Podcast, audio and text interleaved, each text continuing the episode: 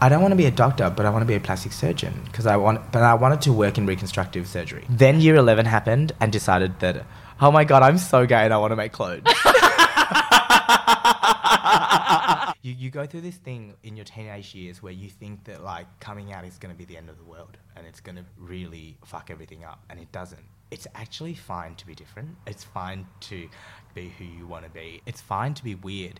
It's fine to have these differences in emotions. Like you grow up and you'll find that support system. It's all going to work out at the end. Stick with it. If you're listening, you are loved and you will be loved and you're important to someone.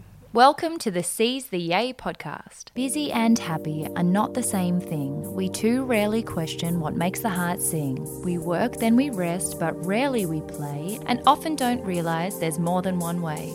So, this is a platform to hear and explore the stories of those who found lives they adore. The good, bad, and ugly, the best and worst day.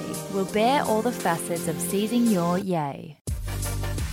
I'm Sarah Holloway, or Spoonful of Sarah, a lawyer turned funtrepreneur who swapped the suits and heels to co found Matcha Maiden and Matcha Milk Bar.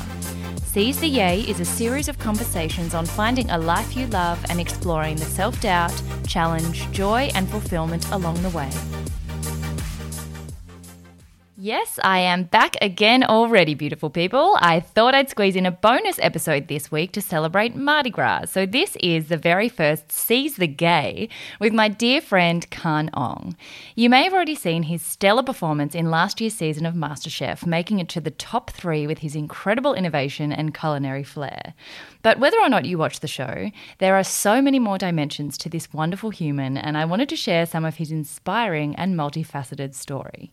Born in an Indonesian refugee camp and emigrating with his Vietnamese family in the 1990s, Khan has come out of the closet twice, had careers in fashion design, styling, and music before cooking was even on the cards, and has done a stint in London, all before the age of 20. He is a wonderful example that finding your yay isn't a straightforward, smooth ride and takes tenacity, resilience, and self exploration. But he's finally getting there, seizing his newfound career in food with both hands, recently launching his first venue, the George on Collins, with many more exciting projects to come.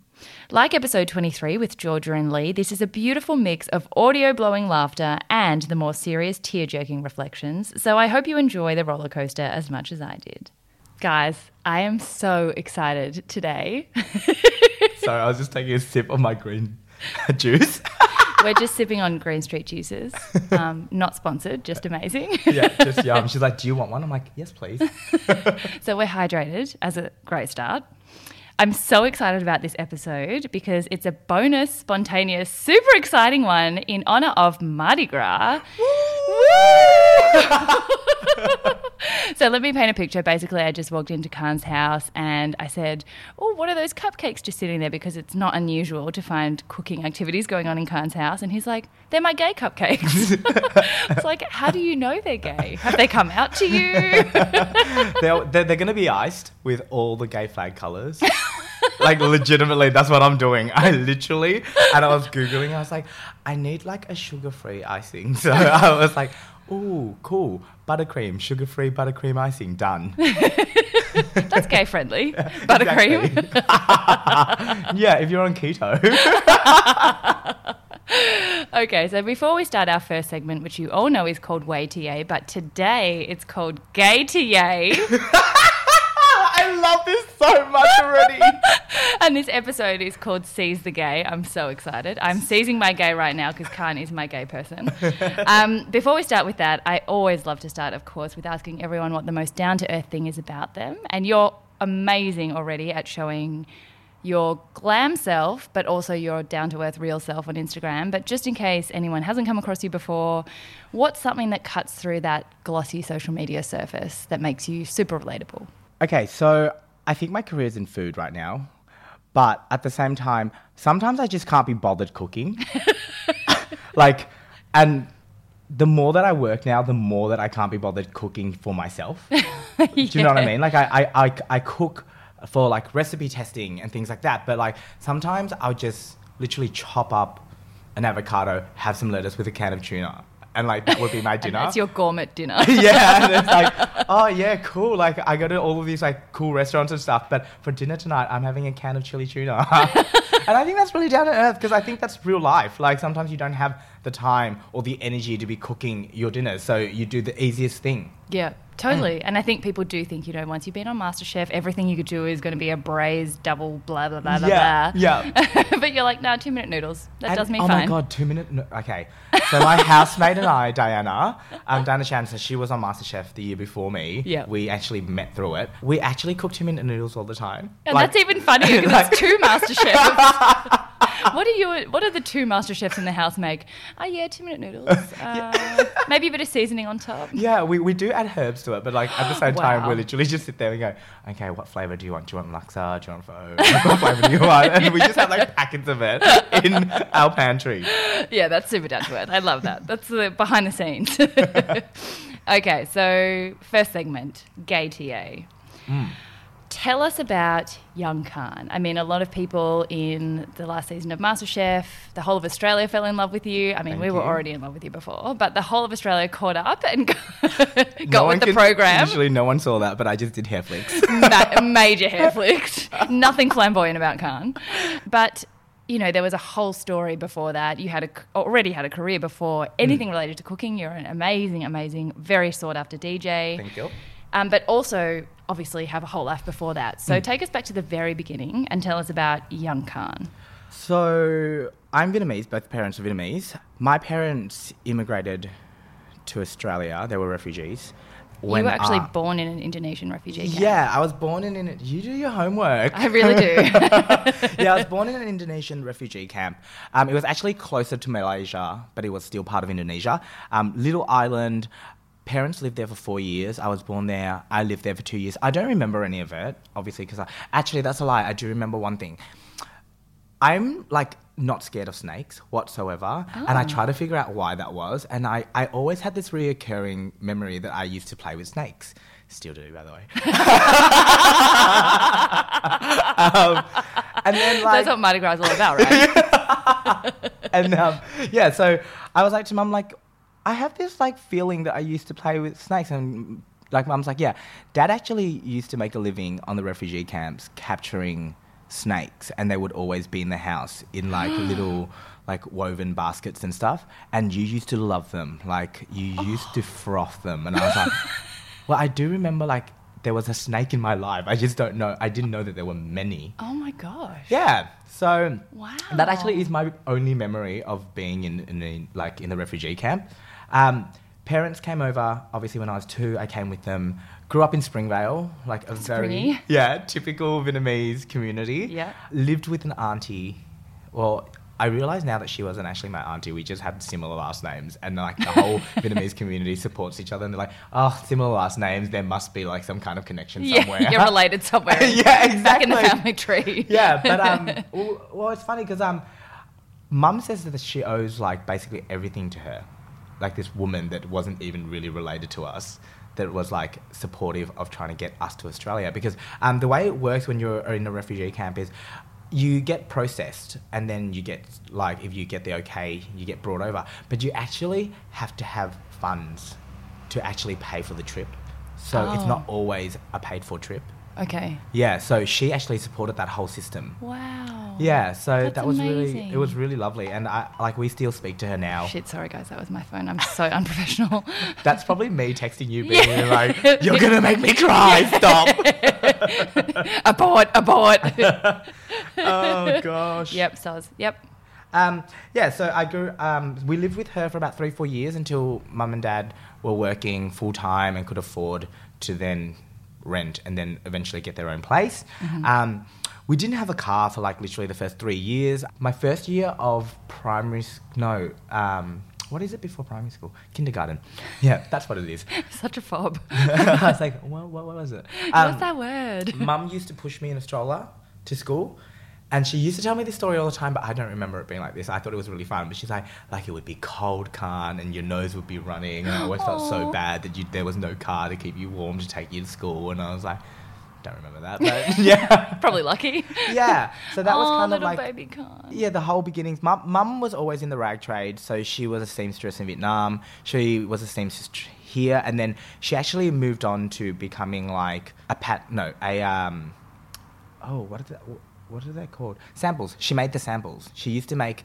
She she worked her way up the chain and started making samples for major retailers like um Suzanne at the po- at that time Portman's. Oh, so she would be like. wow.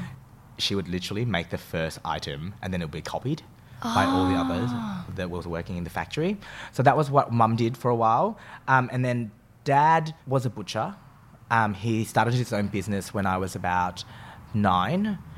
Um, and that business actually has continued all the way through until now. Mum's obviously taken over. Um, dad passed away when I was 15. 15. Um, yeah, so uh, mum's actually grown that business to more butcher shops, fishmongers That's so cool. It's like still commercial around. real estate. Yeah, so she she kept down that kind of route. I don't remember primary school being hard. I thought that it was a really fun time. I've actually always loved my schooling. The hardest thing that I actually found was knowing that my parents were working so hard to make something of themselves for me. Mm. And then it was kind of like, then it adds this pressure on of like, I needed to do better. Yeah. Because like they've made sacrifices. So I shouldn't let that go to waste. Yeah. And like, and so this is probably when it kicks into the whole gay thing because it's kind of like there were added pressures where it wasn't just an ethnic family and how their views were on gay, like lifestyles, queer lifestyles, um, things like that. So that was always like in the back of my mind. Mm. But then it was like the added pressure of like how much sacrifice that they made, and then like you feel as a child that you might disappoint your parents and you you go through that for literally i reckon as a gay man anyway i think i felt like that for the majority of my teens Yeah. yeah it's just it's just what it is It- it's just how you feel like it's uh, you- there's no like it's not like my parents made me feel that way but it was just You how- put that pressure. Yeah, exactly Yeah, on yourself. yeah so um So you, when did you come out, or were you always out? i was pretty much always out i came out twice oh, yeah I love you so much. You're like, people weren't listening enough the first time. it wasn't big enough. I need to do this again. no I, um, I came out um, at the beginning of year seven so really really really really early um, at the beginning of year seven i came out to um, I went to a school called Halebury and I felt really comfortable there. So I came out straight away and it was like really simple, really easy. Um, no one thought anything of it. And then I moved schools. Uh, So I went to Melbourne High. So everyone, just to give you some context, Melbourne High is the brother school of what where I went, which is McRob, and they're you know selective academic selective entry academic schools that are you know there's a lot of pressure to be a particular type of person. Definitely. To obviously academics is the main focus, but I think because of the nature of the selective entry academic criteria, it's it's maybe a, I don't know about less diversity, but you know, it's it's it's so hard to explain. But yeah, it's a different, very very different environment. Yeah, it's a very different environment. Um, it made my mother and my father's like whole life. I was made gonna it through say. in like as as a Vietnamese man, like as a nation. Um, my parents were like, "You have to get in because." Everyone else would be so jealous that my son got in. That's the main reason. Yeah. Not for your future, not for anything. it's for pride. So yeah. so I got into Melbourne High, but then like Melbourne High is an all boys school, very academic. Like it was just to- it was a total different like environment to what I was used to. Like Halebury is a private school. Everyone's actually quite open minded and like they gr- I think um, everyone kind of was really supportive of each other. Uh, whereas at Melbourne High, I felt like it's an all boys school. I'm not going to have that support system. I'm going to go back in the closet. I So you literally- went back in? I, Just shut I those literally doors? Shut those doors. Put some clothes on. Headed back into the closet. lived under the stairs. Harry Took my Potter heels vibes. off. Was like Oh. shit. Shaved my head. No. Um, Yeah. it's very conservative to say the least. Yeah, it's, it is very conservative. But then I came back out like fucking like, oh, sorry, was that the first swear word? No, you're allowed to swear. Oh, okay. Yeah, people swear all the time. yeah, I'm so excited. I'm like, I have to hold my tongue. Um, yeah, no. yeah, so it was like um, I came back out like six or seven months later. It was all fine again. Yeah, it was it was it was great, but at the same time, I didn't s- feel Mm. comfortable still at the school. So I spoke to mum and dad, and they were like, yeah, cool. If you make the schooling cost the same, you can go back to Halebury. What do you mean? Well, Melbourne High As in, if you get a scholarship to go back yeah, to well, Halebury? basically, Yeah. They, they didn't say it like that. They just said, you make the schools cost the same and you can go back. Wow. And I was like, I don't know how we're going to do this. Melbourne High is a government school. Halebury is a private school. Very Yeah. different A fees. ve- a very system. different fees. Oh, Well, I think we're talking like 30 grand against three grand. Yep. Like it's, it's, a, it's a massive number. It's a massive number. But so I was like, all right, academic scholarships only go up to 50%. Like that's still like 15 grand out. Like, what do I Yeah. do? So I applied for, so first I applied for a general excellence scholarship because I was really like, I was into the sports, I was into theatre, I was into music. I, I was an all rounder. I was into my arts. Like, so I applied for the general excellence scholarship and Halebury were like, yep, you can have it. It's 50%. And I was like, okay, cool. And I was like, I, don't, I, I need it to be more than 50%. And they're like, well, if you can, well, you can try for a academic scholarship and it'll bump it up if you get through. And I was like, okay. The night before my exam for the scholarship, my mum decides to throw a party because it was on a Saturday. The scholarship exam was on a Saturday, and I was, it was a Friday. I was up until three a.m. Oh I, like with her, like with all her friends, like just laughing. And then I had to do the exam the next day. Oh my gosh. Long story short, aced it, got the full scholarship, went back to Halebury. But I was like, Mum, what was that all about? And she goes, We didn't want you to come back. We were trying to do anything that would stop you from coming back. Oh but my we already gosh. made that promise to you that if you made schooling the same. Oh, she We was s- sabotaging. Yeah, I you. know! How evil! So scheming. I know, I know, I know. But it all worked out. Came back to Halebury, loved it, still love it to this day. I've got my 10 year reunion coming up. Oh. I know. I'm a kind of like, oh my God, I'm getting so old. Well, I've already had mine, so I uh, hear ya. I'm like, yeah, 10 years is the first milestone. Yeah. Uh, And then the next one's 20. Oh my God. Anyway, went back to Halebury, loved my time there, um, had a really nice couple of years. And then that's when dad told us that he had liver cancer, which he had known about for two years, but like kind of tried to keep it from us.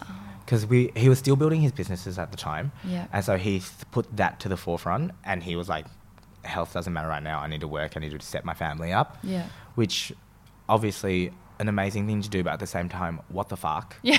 like literally, what the fuck? How do we Yeah. plan and process this It- when you've been holding it in It was all ridiculous. this time? It was just Yeah. literally ridiculous. But um, it's it was his decision, and it was done by that point because by the time that he told us, he was in the final stages. Oh. so it was like then mum kind of like went full on health and was like, okay, how do we make this work? Yeah. So we stopped doing the conventional medicine kind of route, and we went to like witch doctors. We went to like psychics. I love how you call them witch doctors. well, Oh, they're witch doctors, okay? Well, there was, there was one that was really ridiculous. One told mum and dad that the, if they flew to Vietnam and released 100 snakes, my dad would get better. And I was like, that doesn't make any sense. Like, uh, it doesn't make Yeah. any sense. Anyway, but at that point, mum was like, anything. yeah. Anything Throw everything at it. like throw everything at me i will go and i will do it so dad was like no we're not doing that it's going to be a wasted trip W- i'm not going to vietnam for like a week to re- to find these snakes and release them into the wild and then oh and the biggest thing was after that they were supposed to get separated that was what the witch doctor said Your parents? yeah.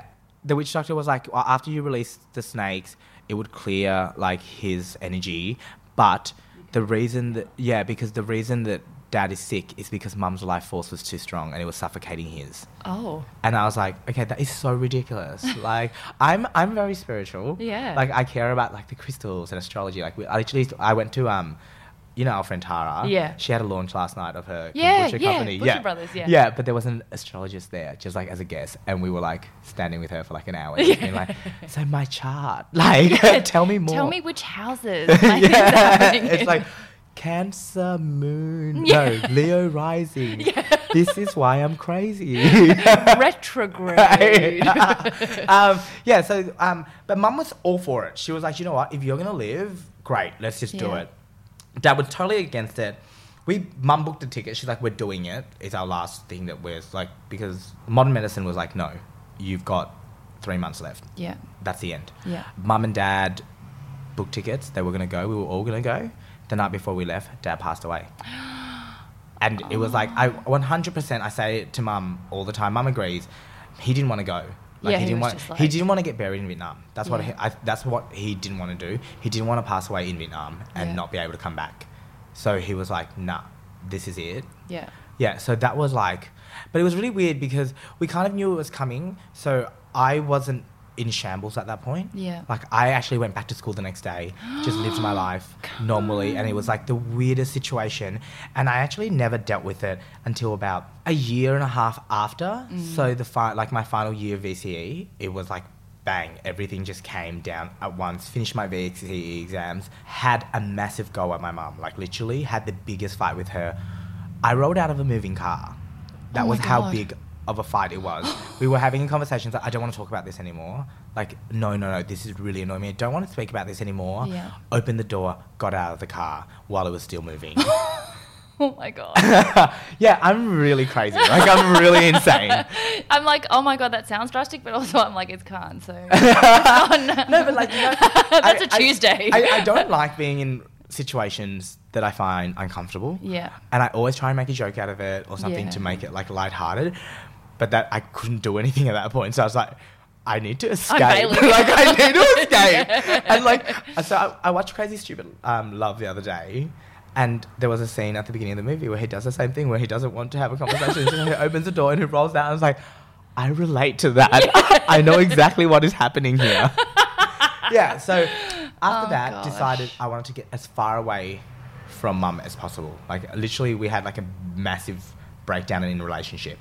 Left the country, Is that when you went to London? London, yeah, ran to London, got into Central St. Martin. So I applied. So, oh, there is so much going on in I this know. story. I know. I'm, I'm like, re- I've got so many dot points to follow Yeah, up later. I'm like, you're whoa. Khan just goes in all tangents. um, so during this time, during schooling, I wanted to be two things. First was a plastic surgeon. really? Loved it. Would start totally do it if it didn't take me eleven years. Yeah. Like, if it- someone could give me that shit yeah. quickly. If someone could like teach me all of that, and I could go out and be a plastic surgeon tomorrow, I would do it. I did not know that about like you. loved it. Like studied biology, studied chemistry, Yeah. physics. Not because I was made to, because I actually wanted to. Oh my god. Yeah. Then year eleven happened, and decided that. Oh my god, I'm so gay and I want to make clothes. Well, even even when I was doing my research, I was like, how do I put this in order? Like, there's fashion, there's DJing, there's like food, there's like everything, Hmm. and it's so beautiful. Also, that it did come from you know when you look at what your parents did. Your mum as a seamstress, your dad Yeah. as a butcher. It's like the cooking and the fashion do Yeah. kind of have you know really long term links. yeah, and then my grandparents were both musicians. Oh, like wow. on oh, mom's so side. DJ. Oh my yeah. So it all made gosh. sense. Like yeah. my mum was like, it all makes sense. But except the plastic surgery. Yeah, except the plastic surgery. I don't know. I think the plastic surgery happened because mum wanted me to have a career that was stable. Yeah. So she obviously wanted me to become a lawyer. I'm pointing and gesturing at Sarah right now. I'm the bad Asian who left that job. An accountant, a doctor. And then when I was looking at those things, I was like, I don't want to be a doctor, but I want to be a plastic surgeon because I want but I wanted to work in reconstructive surgery. yeah. Yeah, so that's So not what- like cosmetic. Not cosmetic. More like but like cosmetic, trauma but like or- kind of like, but like reconstructive. So Yeah, it's okay. kind of like, I, my whole thing was I like making people feel good, Mm. and I felt like that's like reconstructive surgery is a field that makes people feel really good about themselves because you lose so much confidence through that. Do you know what I mean? Mm. yeah, absolutely. You can make a, such a big impact on people Yeah. refinding their confidence in Exactly, themselves. Yeah. exactly. And um, so that's where that all came from. And then year 11 happened, wanted to make clothes. So at Halebury, you could do fabrics, well, design tech, but there was a fabrics wing of it, but it was an all female class. Wow. Is this a thing you did through Melbourne School of Fashion? Uh, no, Like you this is could another do- thing. Oh, Okay, so Halebury, so that, that was like one of the things you could do as a subject, Okay. design tech. Halebury, the educational system kind of is parallel, it's not like co ed. So, Oh, so s- the girls aren't in the same class. The same class. Oh, no, wow. so that we go to school together, but we are not in the same classes. Okay. That's Some so we have lectures interesting. together. So um, we ha- I don't know why we have lectures either because we're in high school, but like we have things where we have a, le- like we literally have like a 200 seat lecture theatre. Yeah, okay. And so everyone who does like psychology would have one lecture a week, and all the psych classes will sit into this lecture. but then your classes are separate. Yeah, but all your Yeah. actual practical work is separate. Okay. Haley really went co ed um, maybe 10, 8, Oh, 8. How old am I? Oh my god. Yeah, like it didn't, it wasn't always co ed. It was Yeah. all boys and then it went co ed. So, this is a really my- interesting way to yeah. do it. My first year at Halebury was co-ed year. Okay. So yeah. that I was in year seven. At that point, it would, would have made it like 2003 or four. Anyway, um, We're so old. I know we're so old. I'm like, that's like 18 years. ago. I know, No, but it's in not 10 really, years' but- time, we're going to be like, we were so young then. Remember when we did that podcast Yeah. and we were like, And we we are thought so, we were so old. old. and now we have like four kids, and you've had like three husbands, And you're my Me. reconstructive surgeon. The husband thing was about me, not about Sarah, Yeah. because Nick and Sarah are going to be together forever. but Khan's going to be our plastic surgeon. So Yeah. we're going to look the same forever. No, no, that's why they're going to be together forever. I'm going to keep giving them facelifts so Yeah. they always look different. Okay, Um, so design tech. Design tech, loved it. Wanted to be a fashion designer. So much so that as soon as I applied for year 11 design tech, I decided I need to step this up. Went to Melbourne School of Fashion and did an after hours program Monday, Wednesdays, three hours a day. It was fashion business, pad making, garment construction. So those were the things that I was doing. Decided, nah, this is literally what I want to do. Did not care about any of the other subjects at school. Only concentrated on what would get me into design school. Yeah. So it was fashion, math, English, because I don't know why, but you needed them to get into design school. So that's all I concentrated on. Everything else sidelined. Applied for Central St. Martin's because I wanted to go to the best school in the world Mm-hmm. for what I wanted to do. Got in. So that was ridiculous because, It's amazing. That's the degree in fashion design. yeah, that's Yeah. the degree in fashion design. Alexander McQueen did it.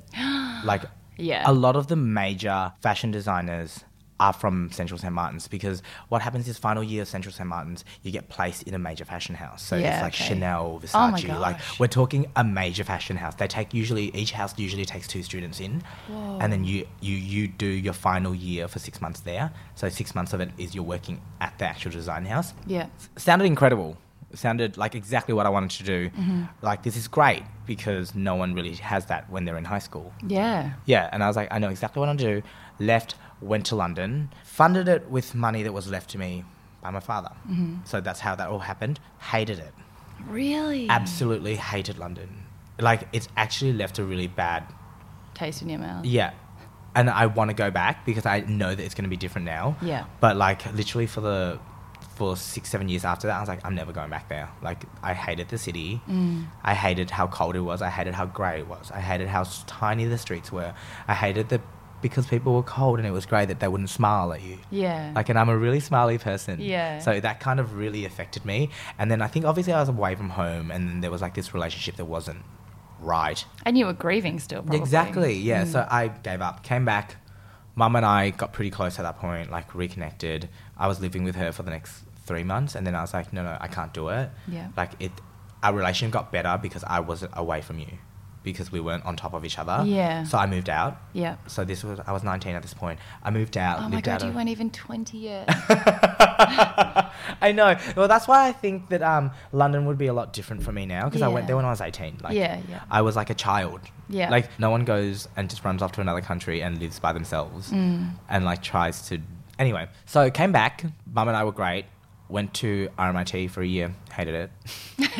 I seem to hate a lot of things. yeah. but I love that you're very clear about what suits you and what doesn't. Yeah. And you have, you know, been patient, which is what it takes Yeah. to end up finding the things that you love. Yeah. And now that's what Way to Yay is all about Yeah. is that it's not a linear pathway. It's not like you figure out in school what you want to do and then you do No. it and then you're like, yay, tick. That's very rare. Like I, you know, how s- people say like you change careers every seven years or something like that. Like Mm. something like you have like so many career changes. I reckon I had all my career changes.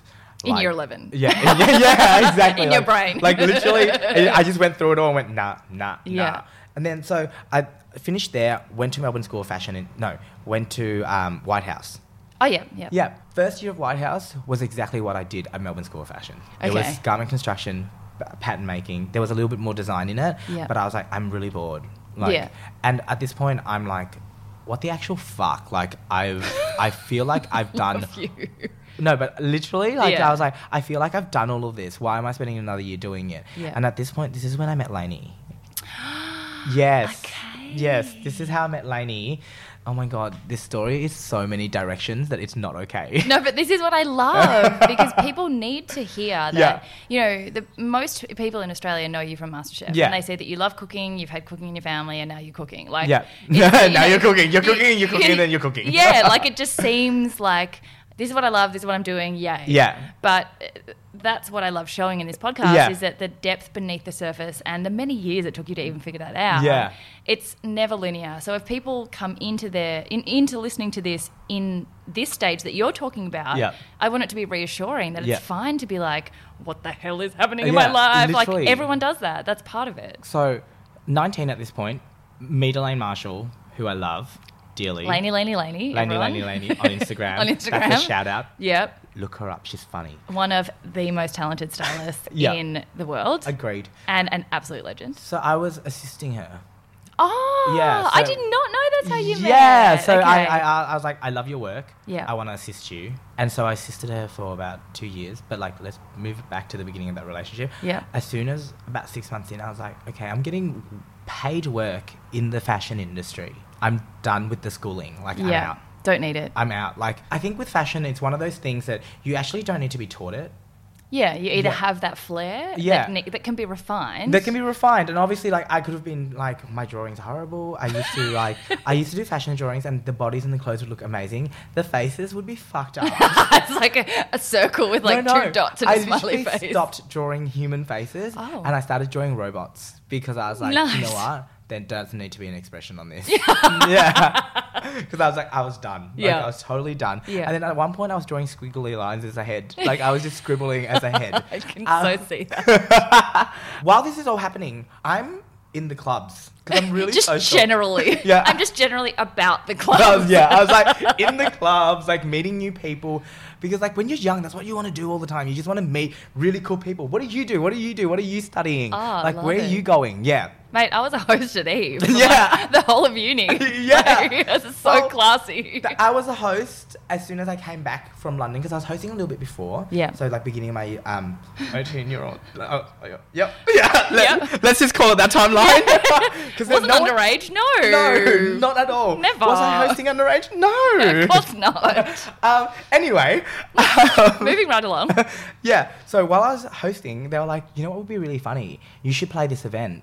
And it's Is called- that how the DJ? Yes, started? yes. So this is because I wanted to like bring that back in. I was like, there's so much information going on right now. He's doing like 18 things. So like, I don't know where what he's saying.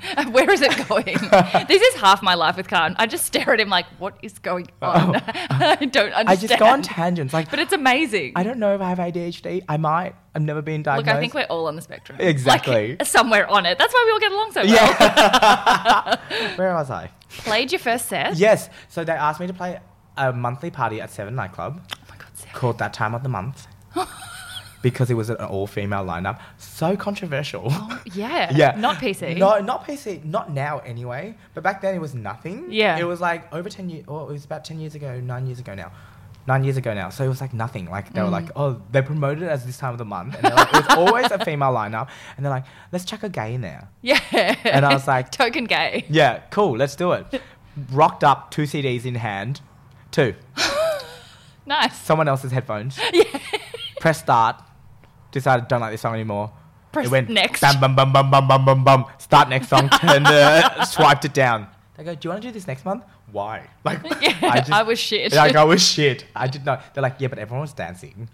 Because Ah. obviously I'm gay. I like music that makes you dance. Like Like, okay, let's just put this in perspective. So, I am a major nana. I have stopped going out. I have hung up my dancing shoes. Nick and I, Nick used to run a nightclub. I had like a good 10 to 15 years of like backing it up.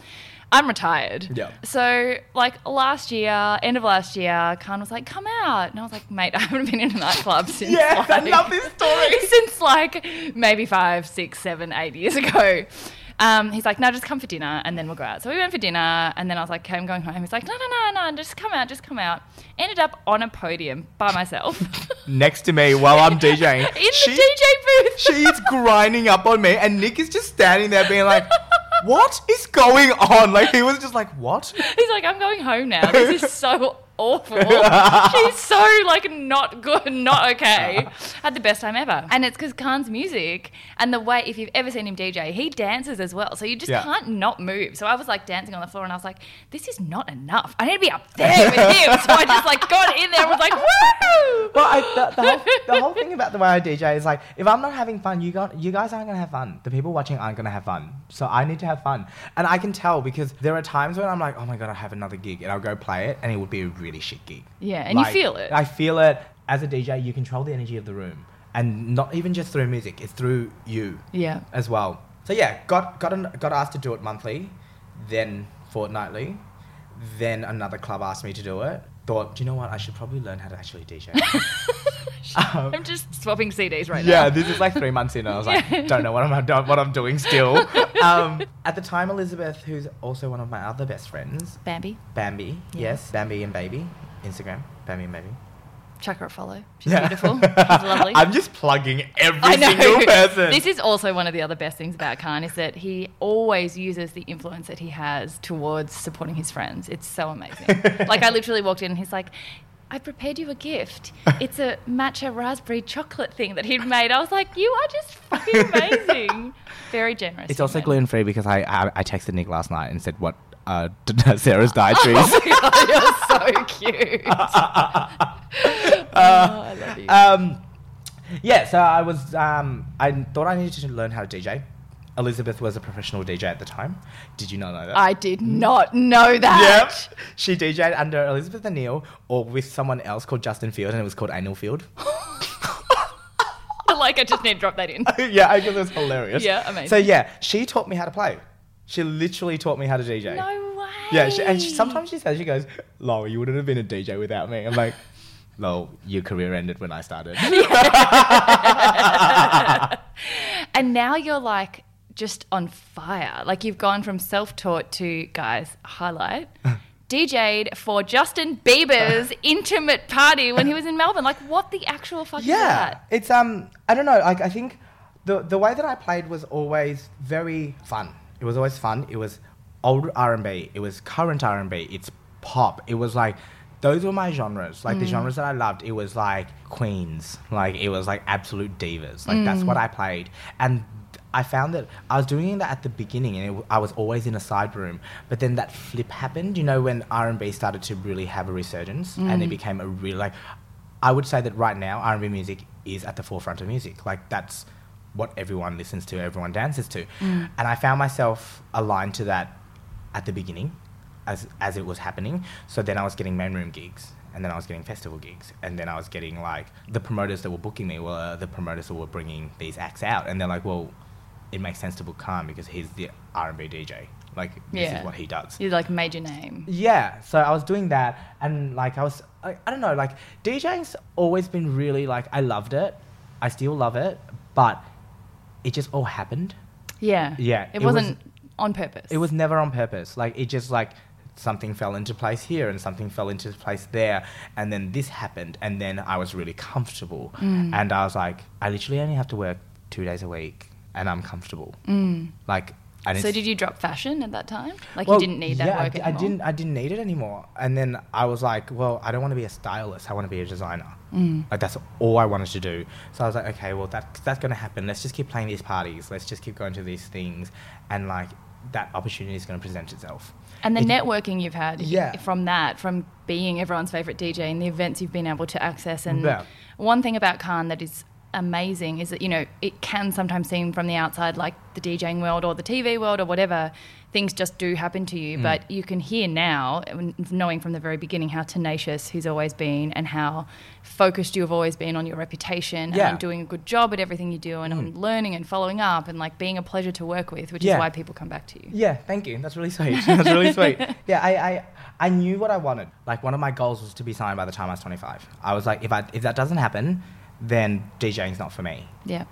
The week before my 25th birthday, I got signed. I was just like, there you go. well, that's definitely the universe. Yeah. Yeah. And then the year after that, so done with my 25 thing, I've played parties for celebrities, played music festivals, played races, played Grand Prix, like played literally every event that you could think Every of. big thing that goes on in Melbourne or Sydney, he's been there. yeah, yeah. And, it, and I loved it. I loved it. I, s- I- I still I still really enjoy playing the Jagged Marquee at the Polo. it actually is my favorite gig of the year. like, love not it. even a joke. but there's another. yep, guys. Another um, plug. Next Team year. Jagged. Yep. Yeah. um, yeah, so so where, where was I going? 25. Got signed.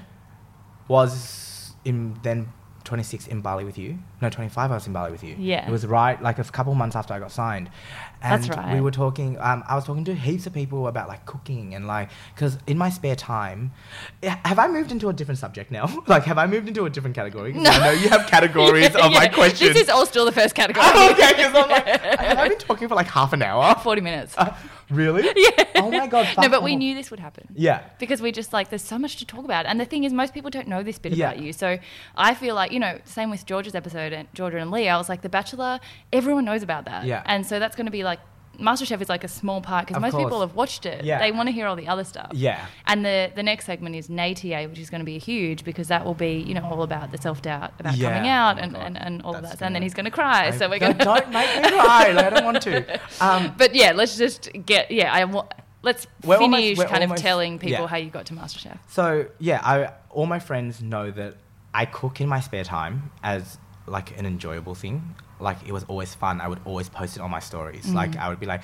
I'm making a green curry, and these are my ingredients, and then I do this, and then I do this, and then we do this, and then this is how it's presented. And it's like 15 stories later, you have a dish. Yeah. yeah. And so I always loved it. And so a lot of my friends were like, you should go on MasterChef. And I was like, huh, no. Yeah. Like, I know how to make curry. Like, Maybe one Vietnamese dish. Uh, Yeah. and that's it. yeah, like I don't really know how to do things. Like this is just fun. And then I was like, no, all right, okay, we'll do it. We'll, we'll, we'll audition. And then I was in Bali with Sarah at the time when I realized that I had to like I- Film your video. yeah, because I filmed me cooking, but then I didn't film myself. I didn't introduce myself. I didn't talk about what I was actually making. I was just cooking in the video, and it was like, cool. Like this is not an audition tape. It's just a video of you cooking. So he's like, shit. Oh my god, it's due in like a day. Yeah. Oh my god, shit. We need to fi- film it right now. So he we just went to his hotel room. I was like, do I leave you and Nick just by yourselves, or Oh, is that like And going to be you're like- dangerous? You're like, nah, I'm staying. I need to keep them supervised because, like, yeah, I feel like there's a Nick has separate. really nice abs. there's like a bromance going on there that No, no, it's not a bromance. I'm just really into your fiance. I'm the third wheel. um, So we filmed the video in Bali. yeah, we filmed the video in Bali, and like, I actually think the video is what got me in because when we refilmed it, I couldn't talk while I was cooking because the cooking's already been done. So I we filmed it from the perspective of, ma- of a MasterChef episode. Yeah. where I literally sat there and I talked through the dish, and I was like, "This is what I'm doing now. I don't know if it's gonna work or not." Yeah. like so we filmed it like I was doing a master's interview. Yeah. Yeah. So sent that through, got an audition, shat myself because I was like, it's a mystery box. I know how to make eight things. well, I thought I knew how to make eight things. Yeah. Um, went into the audition. It was horrible. It was ac- my first audition was actually horrible. I don't know. I, d- I don't think I would have spoken about this ever because no one's really asked me about this. I burnt the chicken. I remember the phone call. You were like, Yeah. babe, I fucked it. Yeah. It's over. It's Yeah. over before it started. yeah, I like I literally burnt the chicken. Um, my salad dressing wasn't even right. I did like a Vietnamese law. Like mum makes it all the time. How's my salad dressing not right? Like, like are you dumb? I grew up on this Uh, shit. yeah, and it's literally like roasted peanuts. Left the skins on. What the fuck? I was like, I wasn't thinking. Yeah. Anyway, so I brought it up to um, the producers and the like the food, the taste testers because there's actually multiple auditions. It's not straight to the judges. Yeah, there were like a lot of rounds. Yeah, there were a lot of rounds. So she was eating and she goes, Oh, there's a little bit of char at the bottom of your drumstick. And I was like, Maybe just eat around it. And I just eat the nice. You just said it. Yeah. around. Yeah. Maybe, just ig- maybe just ignore that little shit bit. yeah. And then she's like, So what's wrong with the dish? I'm like, The sauce is imbalanced. I've, I've obviously burnt the chicken a little bit, but I know the flavors are there. Got through. How? No idea. Because you're amazing. Thank you. Because your light shines bright. Um, second round was your signature dish. So this was you were given a day or two, depending on when your next audition landed. Come back, make us something that will wow us. Poor belly, can do it hands Signature, Down. yeah. Like literally can do it. Sorry, Burped. So that's good. me being like hungry as well. Just thinking about it. yeah, yeah. So Pork Belly can do it blindfolded, can do it without having to weigh it, like, will always come out perfect. Did that with like a little salad, a homemade hoisin sauce, and like a little So good. dressing, and like some roasted eggplants. Like, I knew it was gonna be pretty. Made the dish about 45 times, by the way. I ate one of them. Yeah. I don't even eat pork, and I was like, "This is fucking delicious." Remember, I came over that night. Yes. I was like, "This is so yummy." Um, yeah, so got back through, straight through. They were like, that was a vast improvement to your first audition. I was like, thank you. And this is when you sit down and you talk through like what you do, you should do with the dish to impress the judges. And basically, I was told nothing. That's amazing. I was like, like actually, and they're like, don't change anything. Like, this is a really good audition dish. Go in and audition with this. And I was like, okay, cool. Forty-five dishes later of the same dish, tweaked it enough to be like, you know what, I can do this, hands down. Yeah. Like, give me forty minutes, I can do it. Like, no matter what, I can do it. Went to all the the auditions, was shitting myself, as you would. Cut my hand in literally the first five seconds. literally, it's shit. open the pork, slice the pork, slice my hand, pork gets put in the bin because Oh my there's been contaminated with blood. God. Awesome, lost five minutes there. So I went in, I was sitting there. Oh, I also cried, literally, sitting down a- after I finished cooking. I cried while waiting to present my dish. I was crying. And then as soon as I walked in, tears were gone, walked straight in. Yep. Hey, Gary. Showtime. Hiya. yeah, judges loved it. Gary goes, I'm unsure. No. I was like, I knew this was going to happen. Um, anyway, the judges are back and forth thing. They're like, well, we're sure. You should just say yes. And Gary goes, look, if I say no, he comes back tomorrow and cooks for us again, and we'll probably get another banging dish. And then George goes, but if you say yes, you would have made his day, and he's going to leave with an apron. And Gary goes, all right, you've bullied me into this. Yes. Yay! Got my apron, and that's how that all began. and guys, it looks glamorous on the outside, but Khan, from the time he knew he was in to the time he went into the house, was like researching everything that Like- he didn't know how to do. Pastries were a weakness. He Yeah. just made every pastry. Like Yeah. the research and. I was bringing it to F45. I was know. bringing dishes to F45. Like, I made it this morning. Can you eat it? It's not challenge friendly, but like Yeah. you can just eat it for me. it's a chocolate tart or whatever. and he made it to third in Hmm. the show, and that was you just did incredibly. It Thank was you. So amazing. I mean, you were really well known beforehand. You already had a, a big profile, but it's also now just elevated your cooking side. Hmm. Yeah. And now you have your own venue. Yes, yes. So I've got the George and Collins now, So which exciting. is incredible. Like it's not where I thought I would be a year on. Well, not even a year on for MasterChef, but yeah, loved it. Loved the whole experience of it so far. It's been everything that I've wanted. Like I said when I went into MasterChef, I wanted a venue. I didn't want a restaurant. I wanted a venue. There was a restaurant bar with a nightlife aspect. you which actually is said that kind at of- the very beginning. Yeah. Yeah. Like that, that's what I want to come out of it. Yeah, and it has. Like, I've got a restaurant bar that has a 3 a.m. license. Like, it's We're going for dinner tonight. I'm so excited. Yes, yes, you're coming for dinner tonight. Yes, I'm yes. excited. Yeah, so it's been really challenging because um, I've gone into this venue where I kind of play the role of executive chef, where it's my menu, it's in collaboration with our head chef, but it's like you get really scared because I was on TV, I was not trained. So you come into an environment where chefs are very, very, very particular in the way that they do things. And I don't have that training. So I could have gone in and then I could have turned around and said, no, fuck off.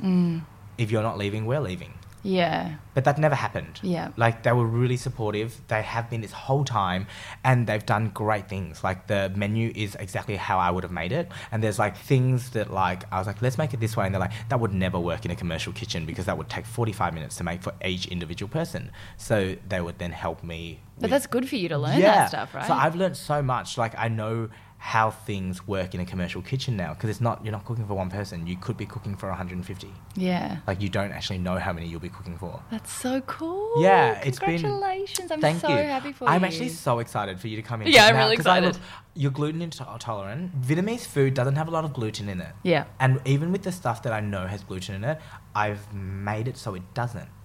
So Ah. our sauces, we use tamaris, we use a gluten-free vegan fish sauce rather than a fish sauce because um, well, we were playing around with flavors and I was like, well, th- this um nước mắm, which is like a very traditional Vietnamese dressing, is made with fish sauce. But if I want to use it, sh- Sarah's sneezing. Like she's trying not to, to make it sound like she's sneezing, but she's sneezing. I'm doing Ah. these little like. and now your face is all I red. know. I'm like. I held Um, yeah, we do a Vietnamese dressing that is usually made with fish sauce from fermented fish bones, anchovies, and stuff like that. But we use a, ve- a vegan one that is actually fermented beans, and it's actually three ty- types of beans, but it tastes. I reckon it tastes identical because I, I've ga- I've given them both to mum. Yeah. As in, like I've made the sauces and been like, which one's got And fish she in can't it? tell. She can't tell. That's amazing. So, um, which I'm really proud of because I think with dining, especially in Melbourne, it's hard to be different. it's hard to be different. There are so many dietary requirements out there. Let's make it easier for our chefs. Let's make it easier for the consumer. Mm-hmm. Mm. So everything that is vegetarian on our menu is vegan. There's only three dishes on the v- menu that has gluten in it. That's amazing. There's only two dishes that has dairy in it. wow. Yeah, the menu itself is actually really good if you've got celiac or if you're a veggie or a vegan or a pesco. Yeah. We cater for all of that and I wanted to do that. I wanted we didn't have to change for someone coming in. There It's was already enough like that. options there for you to have something delicious Yeah. that would suit your dietary requirements. Yeah. Yeah. Oh my gosh, so amazing! so, guys, I know I skated over uh, the whole MasterChef segment a little bit, but that's because, like I said, with the the Batchy episode with Georgia and Lee, that's all still available to watch. You can catch up on all that stuff, and that's much more publicly available. Yeah. Um, but just to finish up on the MasterChef piece, it's really hard often to know your life changes so much through that show. Yeah. And you suddenly have a lot of fame and you get recognized, and there's pressure then to do something with Mm. it. Obviously, you've already had this amazing opportunity come out of it. Yeah. What else? has been part of that transition for you like how have you found people recognizing you have you found have you felt pressure and Yeah. what else are you going to do with it the the recognition part was kind of half funny uh, because I was a DJ. I knew a lot of people, so when people were saying hi to me on the street, I just always assumed that I had met them at a club. Yeah. So I would be like, "Hey, babe, how are you?" And then they'll be like, "Oh, I loved your MasterChef," and I was like, "Fuck, is this the wrong person? Like, I don't know you." Um, so that was quite funny. Um, yeah, and that's how, how I felt the whole way through. That I was just like, "Oh no, I know this person. No, they they saw me on TV, but Yeah. like that doesn't connect."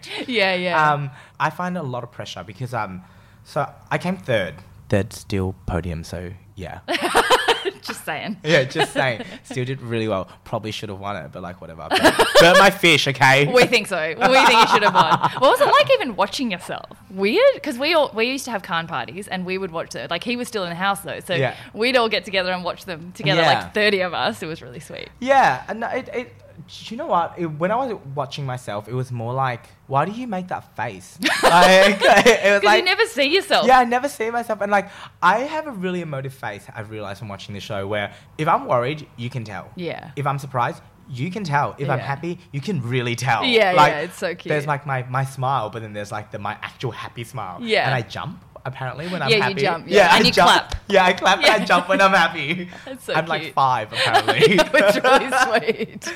um, so watching myself was all fine, but yeah, the, the, there's this weird kind of pressure that comes from being on a TV show, Yeah. where it's always what is next. Yeah. Yeah, and it's like, is he going to do something?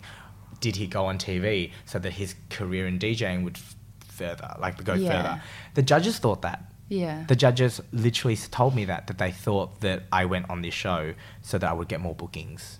and you're like, mate, I already did Justin Bieber. Yeah. So That like. was so last season. Yeah. No, but like I, I get it. I get it because um Because a lot of people do, to be fair. There's yeah, a lot of reality they- TV shows. They go now. on TV shows to further their other career, and the judges thought that from the beginning because they actually told me after that they had all either seen me, heard of me, or had some relationship with someone who was my friend. Yeah. and they're like, we knew you, like we knew of you, like which Yeah. means that like you're on here to further that.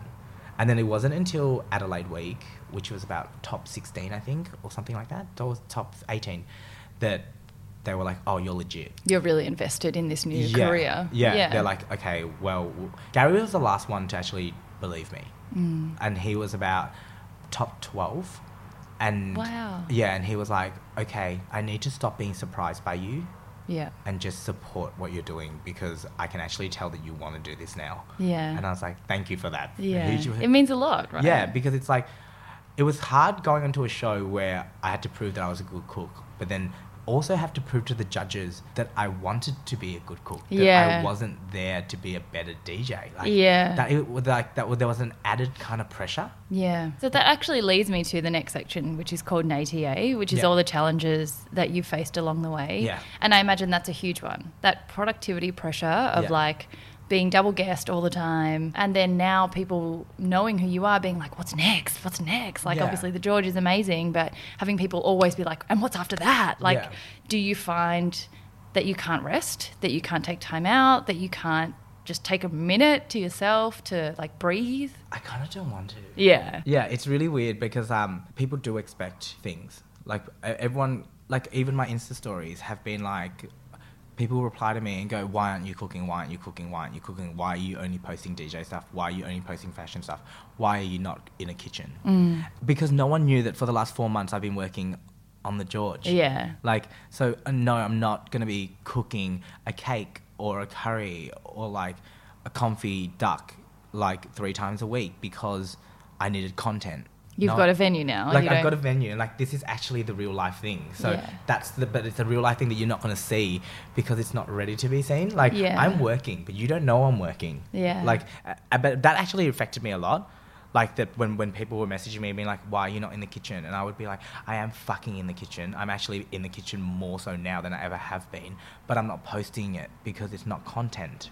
or because it's secret. Yeah, it's like it's like it's just not important that you should be seeing this part. Like it will all come out. Mm. Like that really got to me because I was like, you don't actually know what I do. Mm. Like you see what I basically allow you to see. Yeah. w- At the time, like so. You would see me going to the gym, or you would see me doing like going to an event, or like playing somewhere, but you wouldn't see the fact that I spent probably the last 30 hours of a week trying to make the perfect caramel chicken recipe. Like you don't see any of that. And that's Yeah. kind of the stuff that's behind the scenes that people don't ever get to see out out of like a lot of careers. Like you don't get to see the actual real work that comes like before the shiny dish. yeah, Yeah. which is why I love to ask people about this, breaking that like glossy, glamorous social media portrayal. Which is not that you're being ina- inauthentic, but there are some things you can't share. Like I know because at the start, I know you've got other really, really exciting things Yeah. going on that you can't talk about Yeah. yet, and that's hard because, like Georgia was saying, that people assume that she's a newsreader because she was on The Bachelor, Yeah. but she was an anchor before, Before that. then. So I try to use this platform to be like, it looks like it's easy, it looks glamorous, it looks like there's no work, but there is so much shit that goes on behind the scenes. And even the stuff you can't talk about, know it's happening because Yeah. it's there. like, Like, yeah, I've got like three other projects on right now, and I literally split my t- time between that, DJing, the George, and also the social media stuff. And then like the social media stuff, it's it's really funny. People think that it's fun. It's not really that fun. yeah, sometimes it's hard. Sometimes it's hard. Like you don't go to events because you're getting free booze or free food. You're going to support a friend. You're going to push that brand because it's a brand you believe in. Mm. It's a friend's brand. You also go to connect with other people because you don't know what collaborations can come from that. Mm. So it's actually all work, but people don't see that. All they see is you're at another launch yeah. but it's like, did you know that that launch, like the one that I went to yesterday, was my best friend of the last eight years? Yeah. Like you don't. Yeah. So it's like the social media side is kind of funny because you people think it's really like fun and games and glamour, but it's kind of like you're still working. Yeah. Obviously, I don't see that as my main source of income or work. Like that's an added bonus, and I'm really appreciative of it. But at the same time, it's like it's still work. Yeah, it's not play. No, it's, it's not, not in the really- play TA category. Yeah. it's like yeah, yeah. And so, what about coming back to the fact that this is Seize the Gay? Yeah. I imagine there's been a lot of no TA in that area. So, coming out into a strict Vietnamese family, having pressures at school, um, Yeah. has there ever been, you know, discrimination? Yeah. And I Um, also think that one thing that's amazing about you is that you're super, super flamboyant mm. when you feel like it, Yeah. but you can be really serious as Yeah. well. And that's a hard line to walk because sometimes people think you're going to be all laughy and fun and games Yeah. but then when you want to be serious like Yeah. you're like okay like i know at masterchef you're like is this too extra for me to put on my instagram right now yeah. like how is So Oh. that it's- identity being Well, I'm gonna actually touch on that a little bit further, but first let's talk about the be- the the beginning of the coming out and the family stuff. That was petrifying, and any ethnic child that is gay, queer, bisexual, a lesbian, transgendered will know that the pressure is a little bit different. Never grown up in a white family, so I don't know how different, but I personally think that it's a little bit harder because it's also a community thing. Like um, with minorities, like Asian people, um, Vin- uh, Vietnamese, Chinese, um, Lebanese, like Muslim, the network itself is really tight. So the community is really tight. So you're not coming out to just your parents, Mm. you're coming out to a bigger community, which actually I think adds more pressure to it because you don't, if you get shunned, it's not by your family. It's, It's by, by your family and everyone. everyone. Yeah. Like, and I think that adds a lot of pressure onto it. I didn't ever have a problem. I, I thought that I had a problem with it. Like, I freaked that fuck out. And then when I spoke, I told my sister first. And she was Amy. like, yeah, okay. Did she know? Was she like, yeah, I knew that? Yeah, she- no, she was pretty young. I think she was like 13. She was Oh like, my God. I don't even know what that means. okay. Because we, we, you got to understand, we, we're, we're like six years apart. Yeah. So when I came out to her, she was like, what? There- what? You what? yeah. And then dad passed away before I came out. Really? Yeah. So that's something that I always look back on and be like, it's kind of really annoying because I wish that I had done that because it was literally a year after. Yeah. Yeah, mum was fine. Like she, I've had the most supportive family. Mum was like, okay. Yeah. She was just like, all right. Like, that's but, like, amazing. I but mean, it- that's rare. I, think, I yeah, think some definitely. strict families find it super, super confronting. Yeah, and I think especially yeah, you come like Vietnamese are really strict on Mm. that. Like they want, like my family always put it in my head before I came out that they wanted me to have children and they wanted me to be with a woman and get married one day, and like have this really stable career. Like that was their perfect life, Mm, and I was shattering that literally every single year. Like I would like career choice, sexuality, like all of that was being shattered and that's hard and I, I feel as though i don't know what your listener base is like but if there are younger people who do feel like that it's it's going to be like fine do you know what i mean like it's like you, you go through this thing as a as a young like in your teenage years where you think that like coming out is going to be the end of the world and it's going to like really fuck everything up and it doesn't like it's actually fine to be different. mm. It's fine to kind of just be who you want to be. It's fine to be weird.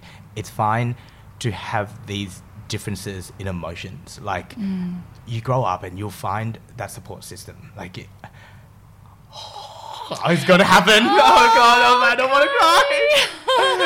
don't want to cry. um yeah, you, you, you end up finding that support system around you and you find the people that need to be in your life for that. Yeah. And it's all gonna work out at the end. Stick with it. You like you if you're listening, you are loved and you will be loved and you're important to someone.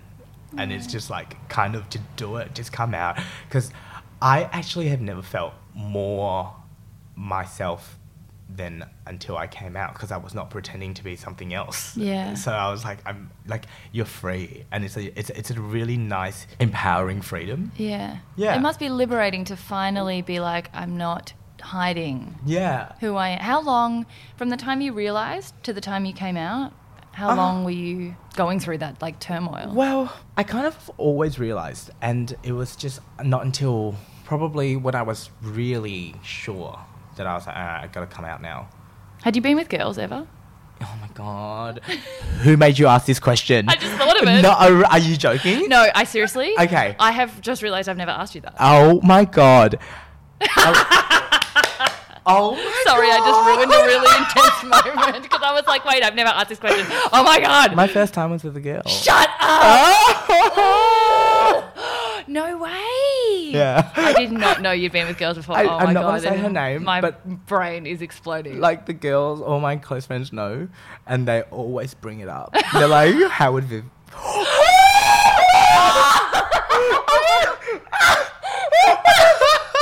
okay, How would, moving along. How, how would blah blah blah feel? And I would be like, "I'm really like I really I was really apologetic to her. I was like, it's not you. Like I Yeah. was just gay, but she doesn't think I'm gay still What? To I this literally think of you coming out of the womb like, with hello. glitter and like Mariah Carey on one end and Ariana screaming on the other." And like a Mardi Gras float. Yeah. Like you'll like come out on the float. Hmm. yeah.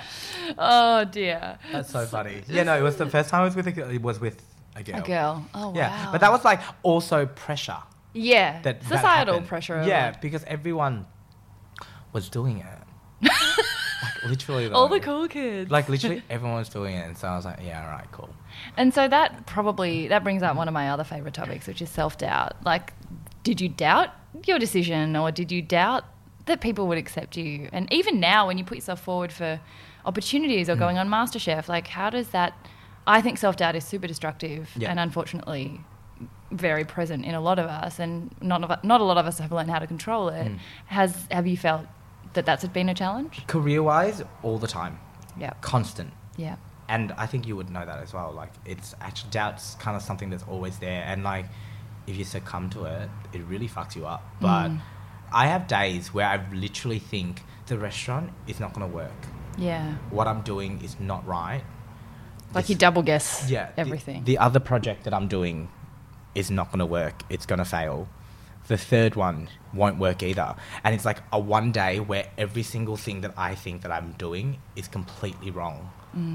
And then on those days, I literally would just go, why am I feeling like this? Like, what is causing me to feel like this? And it, sometimes it's just, I'm tired. So I would go run a bath, put bubbles in it. I always have a bath. I was going to say, of course, you have bubbles. Always. It ma- nothing makes me feel more relaxed than a bubble bath. Literally, lights go off, candle goes on. Either Tony Bennett, Adele. Adele, if I want to cry.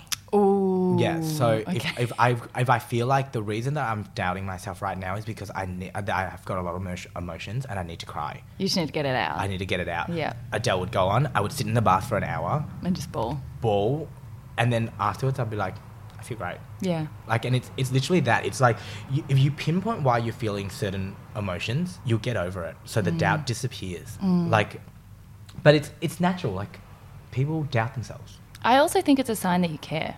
Of course. If you don't doubt whether it's good or not, it means you don't really care, that Care. it's good or not, which Yeah. is the minute that you're not doing something that you should be doing. Like, exactly, exactly. yeah, Yeah. It's just learning how to respond. so that's the career side, but it's it's it's, it's always scary because I'm like if the doubt always comes to the same thing. If nothing, if all of this work doesn't work. I find myself in a really weird position where it's not just a restaurant. There's other projects going on that I can't really expand on. But as someone who's coming off a TV show, these other projects are the other avenues that you can take. Yeah, okay. Yeah. So if they all fail at the same time, there are no other avenues. Yeah. There, there is nothing else that I can do. I'm back to square one. I probably would have to just to go back to full time DJing. And I love DJing, uh, but I only want to do it once a month. Yeah. And it's an outlet now. It's no longer a career. Yeah. It's now my outlet. Yeah. So, but that scares me because I don't want to get back to that point. Yeah. that's the, that's the self doubt Yeah. the self doubt in the sexuality thing. After coming out, I've actually never felt shit That's again. amazing. Like ever, and I can say that wholeheartedly. Oh god, I wrote something cute here, but. I don't remember. Yeah, so before you come out, you have these weird feelings where you could be like ashamed of Okay. being like of being gay. You get uh, like you feel you're being criticized, you're being looked at, you're being gawked at, and no one chooses to be like that. Like literally, no one is born into a world and goes, "I'm going to choose for people to judge me, or I'm going to choose for people to look at me in a weird way." It just happens. But since coming out, that's never been. There has never been a day where I felt like that from a sexuality point of view and it's because you own it like you uh, Mm. once you come out you own it and then you realize that everything's great like everything's That's fine like amazing. on the flip side, have you ever had people treat you differently because of that? Like I always wonder whether guys worry like guys are like if you're being friendly, are they like is he coming on to me? You know what I mean? Like do you get that? okay early on in the whole scheme of being in nightclubs i think i learned how to deal with that yeah. and the first thing i usually do when i meet a guy is i crack onto him As yeah, to kind of break as a the joke. ice. Yeah. and it, it breaks the ice and literally from that point onwards people are fine. it's fine You know what I mean? Because I think sometimes straight guys don't know yeah it's like whoa okay so how do you because you're being lovely Yeah. and you're like what about if they're not your type like you know you're like Yeah. i can have guy friends and not crack onto them Yeah, like look, I've I've never found that guys have ever thought that of me, but I think that is because I grew up in straight nightclubs, basically. Yeah, so I you worked in learned straight- how to- I, I learned how to maneuver. Drop roll. yeah. no, but like I, I, I think I got how to interact with straight men to make them feel comfortable Yeah. so that I'm more comfortable. Yeah, yeah. Yeah. And you don't think they're having they're projecting that expectation on you. Yeah. You get hate. Like you still get hate to this day. Yeah. But I, as I said, I've never felt ashamed by it. Whenever I get hate on any of my posts about being gay, I, think of believe it that as still happens. It, I, I know it's ridiculous that it still happens, Yeah. and I didn't actually think that it would. But my first one was before MasterChef, and it was literally like "faggot, you should die in hell." it was literally the harshest thing that I had ever heard. Like I was like, "Whoa!" Like, and it was on an Instagram post, and so it was I'm public. shocked, It was like- public. I called it out straight away. Yeah. You just I just, nah, I was like, I'm sorry, but I'm going to go ham on this. Like, Yeah. I'm just going to go at it. And like, I, I ripped him to pieces. Like, Yeah. I literally was like, because I'm like, this is coming from a place of hate. Like, that wasn't even like any other comment but hate. Like, you Yeah. literally called me a faggot, which is a word that is so derogatory. yeah, it's so derogatory. And then you told me that I should die in hell. Like it was like, That's not okay even if you Yeah. do have a right to an opinion. Like Uh, yeah, that's like that's not, the way to that's do no it. longer an opinion. No, that's like no. that's literally an attack. Yeah. and it's like okay, I get it. Like he, I looked at the page and he was very religious. okay. But then it's like if you're being kind to your neighbour, you're not telling somebody But- to go die in hell. But it's also this other thing. It's like, how can you say that it's your religion that is making you hate me? That is like saying, oh, sorry, please don't be gay around me because of my religion. It's like saying, hey, Sarah, I would like you not to eat a pizza in front of me because I'm on a diet. Like, it's like the same thing. It's Yeah. literally like, deal with it yourself. Yeah. Like, deal with it internally. Don't. Yeah. Or attack unfollow some- you or Yeah something. Like if that that's the person problem. wasn't even following me. Oh, that's it even was weirder. just, It was just so weird. It was like, I d- how did you even find this post? It was like literally a photo of me and three people at the beach, yeah. but it was all girls, yeah. and it was like, what even is this? And then I get, and then I get like messages being like, um, not to offend you, but are you gay? And I'm like. That was more offensive than what you said. The, the fact that you were like, not to offend you. Yeah. There is nothing offensive about being queer. Yeah. There is nothing offensive about being gay, a lesbian, or transgendered. Like, and that needs to be banged into People's minds. people's minds. And it's even like people who are quite open minded will be like, sorry, but are you gay? Drop the sorry. Yeah. Just drop it. Yeah. Like, it actually doesn't need to be there because that makes it offensive. Also, I'm like, your hashtag is gays of our lives. like, I just don't see how Yeah. anyone could not know. But even I, like, even I was like, I really want to do something for Mardi Gras and I want to do Seize the Gay. But then I was like, oh, can is that crass? Like, No, but I was you know, like- I was like, I need to, you need to check, I think, because not everyone maybe is as comfortable as you Of are. course, of course, of course. I, I totally get that. But I was just like, of course I want to do Seize the Gay. Like, that sounds awesome. I know. I was like, 88, it's Khan. Yeah. Hello. No, yeah, I no, I, I really loved it. But yeah, so that's kind of all the hate and all the Yeah. doubts and stuff that I kind of experienced. I think you also surround yourself with people who are not that way. Everyone is pro yes vote. Everyone gets around. Oh, the yes vote thing was like fucked up. I'm sorry. I know that was a year ago, but my point of view, I, it led to something really beautiful. Like the result was beautiful, but Yeah. the vote itself, it was like I don't vote on how you choose to live your life. Why do Yeah. you get to vote on the way that I choose to live mine? Like, yeah. Why, is it put to vote? Yeah, why is it put to a vote on who I'm allowed to spend the rest of my life with? Like that shouldn't come to a vote. Yeah. I, but I am thankful for it because the moment that the yes vote went through, it was an Australia-wide celebration. Yeah. and that kind of it kind of shows that younger generation Won't that- have as tough of a time. Well, yeah, because they they would be feeling different, but it made it made news. So it meant that they know that they were supported and there was love for them and that Yeah. they were accepted. But it wasn't just an accepted. It wasn't just accepted. You were celebrated Yeah. for being able to be who you want to be. Yeah. Because like no one should be like no one should walk down the street and be scared to hold the hand of someone they're in love with. Yeah. And I felt like when that came through, it was kind of a recognition that I love you. I'm gonna hold your hand, and we're both men Yeah. and that's totally fine. And Yeah. I loved that part of it. Yeah. Another thing that I actually thought of just then in the NATA kind of category is because you are so flamboyant and energetic and happy, gay or not, you're Mm. Yeah. just a happy person. Yeah, I'm just very happy. I'm You- very optimistic. You're very happy and Yeah. expressive of your joy. But add to that that as a gay guy, sometimes it's interpreted as flamboyance. Do you find that some days when you just don't fucking feel like being that way, that it's hard to be serious? It's not so much that I just don't want to be energetic, but sometimes I just don't have the energy and I just can't be. Like, I found that over the last two weeks, I've been really busy. So I go into meetings and usually it's, hey, babe, how are you? Blah, blah, blah. But it's literally, hey, how are you all? And then we would sit down and I'm like, okay, cool. So this is what we're doing with marketing. I love that idea. I need to get in and out. So it's Yeah. kind of like it becomes really businessy where there actually is no time for me to make jokes Yeah. and that's the only time that I find I do it. But usually, I'm very, I'm really happy, and the only times I'm not are in my bathtub because I know that I'm not happy. So That's your time. I go, Yeah. and I spend time by myself, or I go do yoga.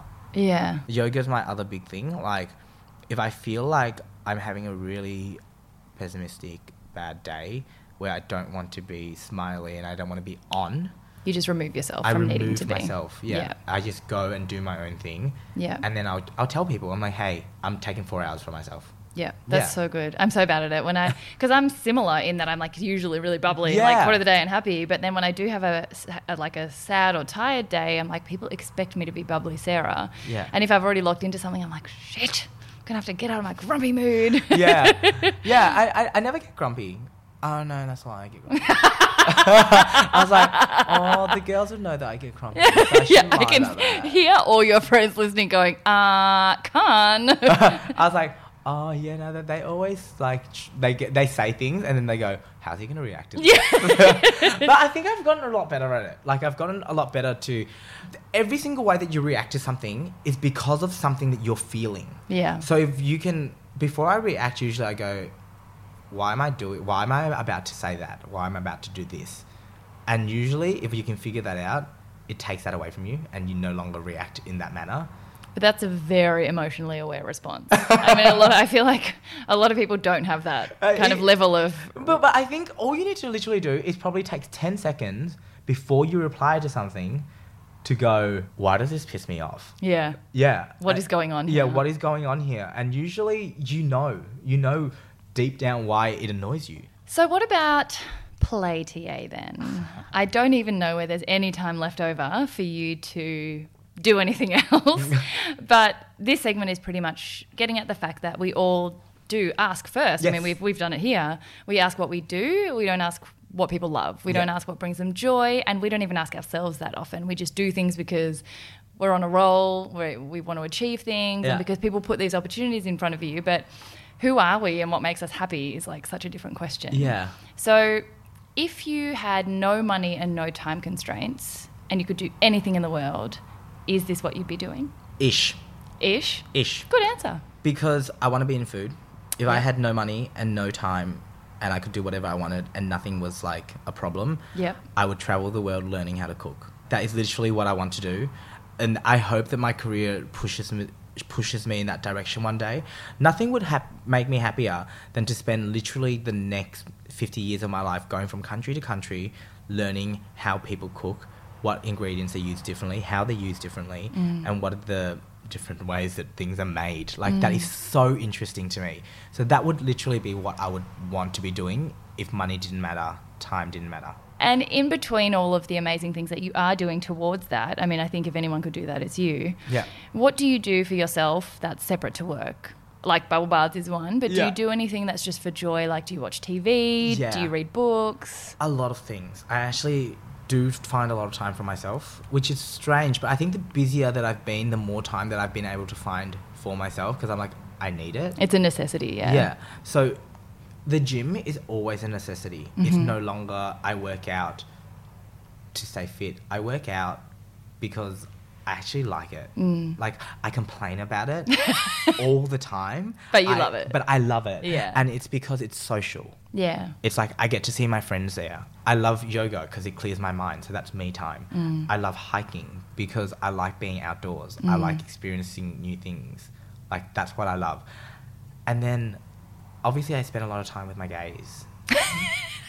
you just had a little gay road trip the other day. I was like, this is like gays of our lives calendar. Yeah. Like the photos you guys were Well, taking there was literally- like so much oil.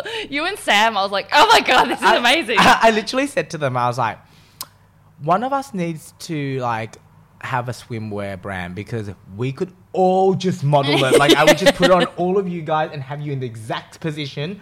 I just spat on you. That's fine. I Um, loved it. Oh. okay, note to self. Nick's into spitting too. this is how our life goes as a threesome. Like literally, it's just Khan trying to get in Nick's pants and Yeah. me taking photos of them together. um, yeah, so I spent a lot of time with my gays. Love them to pieces. They're it's oh, we're gonna touch on this gay thing a little bit more because it is a Sees the gay. sees the gay. I didn't really have gay friends. Really? I didn't really have gay friends until probably the last two, three years. Yeah.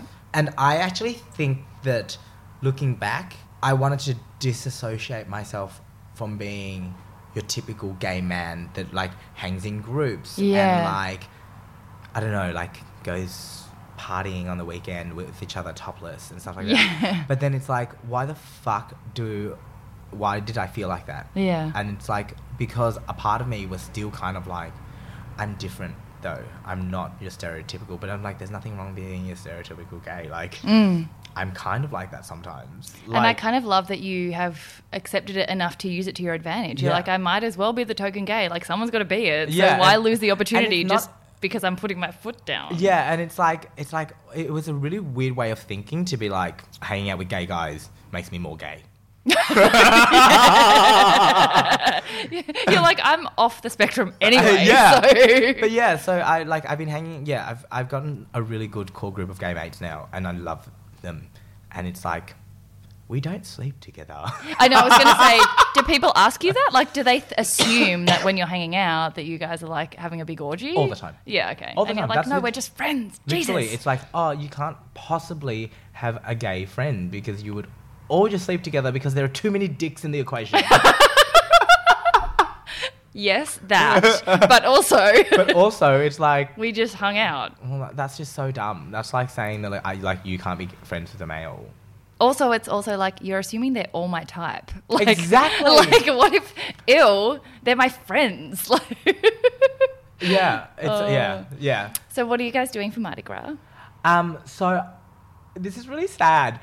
My whole core group of friends, th- there, there's actually multiple from different groups. Yeah. But they're my core group of gay friends. Yeah. Are all in Sydney for Mardi Gras.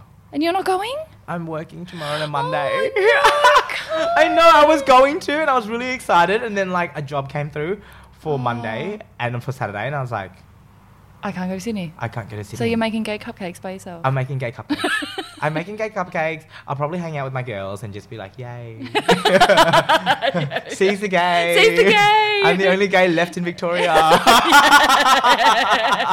we can do a group listening yeah. of this episode. exactly, exactly. Well, yeah, but I think next year, next year for sure, I'm just going to literally like. You need ride your it own off. flotation device. Oh, God. Please. It would just be like multiple gay inflatable cupcakes. you could be dressed up as a gay cupcake. Yeah. Oh my god! I can get 12 people dressed up as gay cupcakes! I got really high just then. I know, yeah, it was like blowing out the audio. That's when you know that we're having a good time. Oh dear. And so back to the gym. How do you keep yourself in shape? Like now that you you are kind of I don't. I don't. I don't. I'll say that a bit louder. I don't. like it's hard. You're obviously you do go to the gym, Yeah. but then you're also taste testing really you know Yeah, delectable foods all the time. Literally the other day, I had a piece of peanut caramel dark chocolate tart. Mm. It was full of sugar, full of condensed milk, full of chocolate, full of peanut butter, full of butter. Do you have any left? Full of 'Cause, cream. uh, No, I, I actually sent it to a few people. But look, Why was I you- not one of you've- them? Well, you've got a slice in the freezer Uh, right yes, now. this is true. This is true. Although yours is sugar free and also I know. I'm gluten-free. like mine's not the fun one, but, it's like actually whatever. Really yum. So, um, I'm finding it really difficult because I'm I'm having to eat these really indulgent things that I actually don't really eat. Yeah. Like I just don't. Like it's not. I've never had a sweet tooth, and that's Mm. probably why I, I struggled on MasterChef cooking sweets because I never had the sweet tooth, and Mm. so I never made pastries. But now I am, and because I'm testing it for these other things, and then I'm testing the food at the George, which is actually quite clean compared to most restaurant foods, just because it is Vietnamese. mm, But at the same time, I'm like, I'm eating a lot more than I used to, and it's all random, which is so bad for your gut. Yeah. Just because it's not like, it's like high fat here, high carb there, high sugar, and it's like three different proteins in the same sitting. Yeah. Like it's like it really messes with my gut, and I know that like. I work out a lot. I go to the gym probably an hour and a half to two hours every day. Yeah. My body Whoa. doesn't change. Ah, so you're just keeping at neutral. level. Yeah. Yeah. Like it's And- cancelling. Yeah, out. and it's I'm finding it really hard. I'm trying to stop now. Uh, being part of like this whole hospitality industry and owning a restaurant bar means that I'm next to alcohol every day that I'm in there. Like Mm. tonight, I'll probably end up having a drink just because. But I Yeah. won't. I won't get smashed. You'll just have a casual drink. But I literally would have. So right now, what I'm doing is I'm having dinner there with friends most nights, which means every night I'm having one or two drinks. mm. And an extravagant meal. Yeah, and an extravagant meal. Yeah. So it's kind of like every single night I'm blowing out because I think no, no, this is work still. Like I'm still like Yeah, and Yeah. it's part of it. You're Ye- sitting down with people to eat there Yeah. and share it with them is like Yeah. part of their experience. So, Exactly. So, yeah. I'm finding that's what I'm really struggling with, like the whole keeping my diet un- under control. When I'm at home, not a problem. Like I eat so clean. When I'm out of home, it's Mm. hard. it's hard. It's really hard, especially because my work now is in food. But, but it just means that I'm eating a lot. and what about dating? Do you Oh have my any time in between for a Freaking love life? God. I tried that. I literally tried that this year. It's only February. No, it's March now. Oh my god, it's March. It's today. March now. What the hell? I tried that. It doesn't work. I know that's supposed to be like the work life Balancing. But right now, I'm really happy with what's happening. Oh good. Like, You're just not searching. Like you're I'm not, not, yeah. searching. I'm Yeah. not searching. I, I tried to even have like someone that I see all the time that wasn't dating, that was not working. Mm. I would get annoyed about late nights. Other person would get annoyed about, well, why can't we have late nights? Well, because I have to work tomorrow. Yeah. And like when I have a late night, it actually throws me off whack for the next three days. Yeah. because I was so drunk that night. so it's kind of like Yeah. it, it just doesn't work. I, I'm not looking. I'm really happy. I'm st- I'm obviously still dating. Yeah. Like I still go on dates, but it's like now the dates have no. I don't see it as like oh I'm going on this date because you could be my boyfriend. Yeah, yeah. It's like yeah I'm going to go on this date And just see what because happens. I've got time for a date. yeah, time for a date. Yeah, Yeah, let's yeah, see what yeah. happens. Yeah. Um, and I think that it's really funny because I actually found myself in a position earlier this year where I was like in the same week on four different dates. And I really enjoyed it, but none of them were serious, and it's fine. Yeah. But it's fine. Like, Yeah. it's like explore. Like I'm, I'm 27. Like I'm not ready. I've Yeah. got, I've got a restaurant that needs to do well, and I've got three other things that need to do well. You've this got other year. things on at the moment. Yeah. Other priorities. And it's like it's oh, it's really sad though because like I've always been like that. Like I've always always been like career is more important. Mm. Uh, obviously, dating if it comes along, it comes along. But like this is probably when it's gonna come along. Like, I'm- I'll probably have a boyfriend next week. Yeah, I know. I'd be like, you need to edit that episode. yeah, you, just be like, I met him before the episode and we fell in love deeply. yeah, no, dating dating has been different. yeah. Yeah. Yeah. All right, second last question just to finish up. Three interesting things about you that don't normally come up in conversation. I am a black belt three st- two stripe in Taekwondo. Shut up. Yep. The motherland. Yeah. Oh yeah, Taekwondo. I used three- to do taekwondo. I have two trophies at home, so nine random. years. Ah, uh, extending from that, national champion. Shut up. Wait, funny story behind that. Oh my god, tell me. Black belt two stripe at fourteen. no, I was black belt one stripe when I won the national tour, cha- cham- um, the trophy, the national whatever. Yeah. Anyway, so I was black belt one stripe. I was fourteen. I was severely overweight. Oh my god. Yep. Regionals, uncontested. Made it through to states. States, uncontested. Made it through to nationals. Nationals, uncontested. You're national champion now. Oh my god, shut up. That is amazing. How ridiculous Oh my is that? god! Don't tell anyone about that. I ingested. That's so Well, good. because for, for my weight class and my belt and my age, There's no one else. there was no one else. so good. I was like, a fat black belt, 14 year old. Oh. All right, two more. I usually say tattoos, but everyone's seen your, t- your amazing tattoos. so Yeah. Ah. what's your other two things? Just that don't usually come up in these interviews, like pet peeves or like weird obsessions or. Oh my god, I pretend that I don't like cats. Oh, Okay, it's really strange. Why? I always go ill cats, but then like a cat will come to me and I'll be like, "Oh my god, you're so cute." like, I would like cuddle the fuck out of a cat, That's so but then weird. I'm always like, "I hate cats." Like I, love always that. say it. It's because it's trendy because dogs are cute, and everyone's like, Ugh. I think Elizabeth used to have a cat. She still does. And you're like, "Ew, cat." Um, I'm like, "Ew, get the cat away from me." And she's like, "You love my cat." I'm like, "Oh yeah, I do." yeah. great one. Yeah. Number three. Um, the third one. Um, people might know this, but I have a weird obsession with crystals. Oh, I did know this. Yeah, You, you knew this. I probably have about seven, eight grams worth of crystals in my room that I have bought Amazing. over time. There's a manifestation stone that I have in there that is about the size of your thumb that cost me $400. Oh my god. Because it's a crystal growing inside of another crystal, so like it's like double manifestation. Oh my so- god, it's a crystal baby. yeah, that's so cute. Anyway, I, I and I, I sleep with them sometimes under my pillow. So It obviously depending- works because look what you're manifesting. Thank you. Seriously. But yeah, so I have these manifestation stones and like and other stones. So it's like um, I, I need a little bit of self love. I'll sleep with a rose quartz underneath my bed. yeah. Or like if I need manifestation, then I have the, that one. If I need grounding, I have a smoky quartz. Like Yeah. whatever I feel like I'm lacking in my life goes under my bed. Amazing. Yeah, and I sometimes I carry them on big like meetings and interview. Yeah. I'll keep them in my hand. All through MasterChef, I had them in my hand. And the first time that I went into an Really? elimination challenge, had it in your hand. I had dropped the stone as they were announcing it. I was like, I'm going in. Because I was holding to this stone Mm. and it was my luck, it was jade. And I dropped it and I was like, that's a sign. oh my god. Yeah. How weird. So weird. So those are my three. They were really good. Yeah, thank and you. last one, since I love quotes so much, what is your favorite motivational quote? So my my this one uh, really resonated with me. It's failure is the opportunity to begin again, but with more experience. I love that. And I love it so much. And That's it just such ma- a good one. because it- you then you think back and you're like, yeah, like, Amazing. yeah, because it's kind of like it's okay if it's not going to work out for you Yeah. because it will in the long run because now you know you've learned. Totally. Yeah. Well, this was amazing. Thank you. you. so much No, for thank- squeezing this in. No, thank you. Like this, like obviously to you, you're like, oh, it's my podcast, but to me, it's another platform. Yeah. Like, and especially for Mardi Gras, Gras coming up, like it's a special time, and it's a, it's it's a really nice moment to be able to actually speak about the other side of me that I don't get to speak about a lot, which is like the gay side, like the growing up side, Mm. the like yeah. So all of that. So I've really appreciated having you here.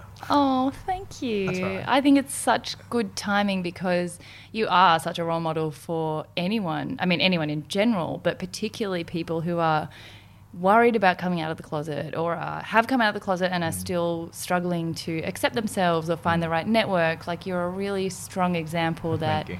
You can be happy with who you are. You can find people who are Mm. who love you for who you are. and 100%. It's a tough journey sometimes, but Yeah. you get there in the end. And so I just wanted to add on that, like, if you do listen to Sarah's podcast and you do think that someone needs that kind of message, I really recommend you kind of pass this on because, Aw, like, I thanks, think Kai. it's important. Just hearing those words is actually quite those words. Uh, like, it's quite helpful. Like, I think that like sometimes you like I felt like when I was younger. All I really needed was for someone who I wasn't out to to just literally just turn not make a big deal out of it and just be Yeah. like, I love you. Yeah. Like it's that's all you kind of need sometimes. Yeah. And I feel like this podcast can do that. It's kind Oh, of just thank like you. it's the right messaging, which I love. Oh, I'm so glad. That's exactly what I want it to be. I want it to be like everyone who's listening to feel like they're getting a hug. Yeah. Like that's kind of I always say people won't remember what you say or what you do. They'll always remember how, you made them feel. And for yeah. me, that's like I want them to feel a like they've just had a massive hug, and b like they've got a a cheerleader who's Yeah. like, "You are fucking awesome. You Like, are. Go do your thing." And like the reason like you feel different, but the reason that you are different makes you special. Like bec- Exactly. you're different because there's no you, no one else is out there. So like don't be ashamed of it. Don't hide away. be proud, be out there, let people know who you are because like you're special. Absolutely. Thank You're you. special. Thank you. Oh, you're so cute. So that blew out a little longer than expected, but that's what I love about Khan. We can yak on for ages about anything and everything. We tried out his new menu at the George on Collins last night, and it was to die for. So head in if you're in Melbourne, it is well worth a visit. I hope you gained some insights and learned something new. I know I certainly did. Wish I could do two episodes every week. Seriously, this was so much fun. So please take his advice and keep sharing this with friends and family so that one day that might be possible. And as always, please do screenshot this episode now to share on socials, tagging us both so we know what you think. It would bring me so much yay. Hope you have a wonderful Mardi Gras weekend, whether you celebrate it or not, and are seizing your yay.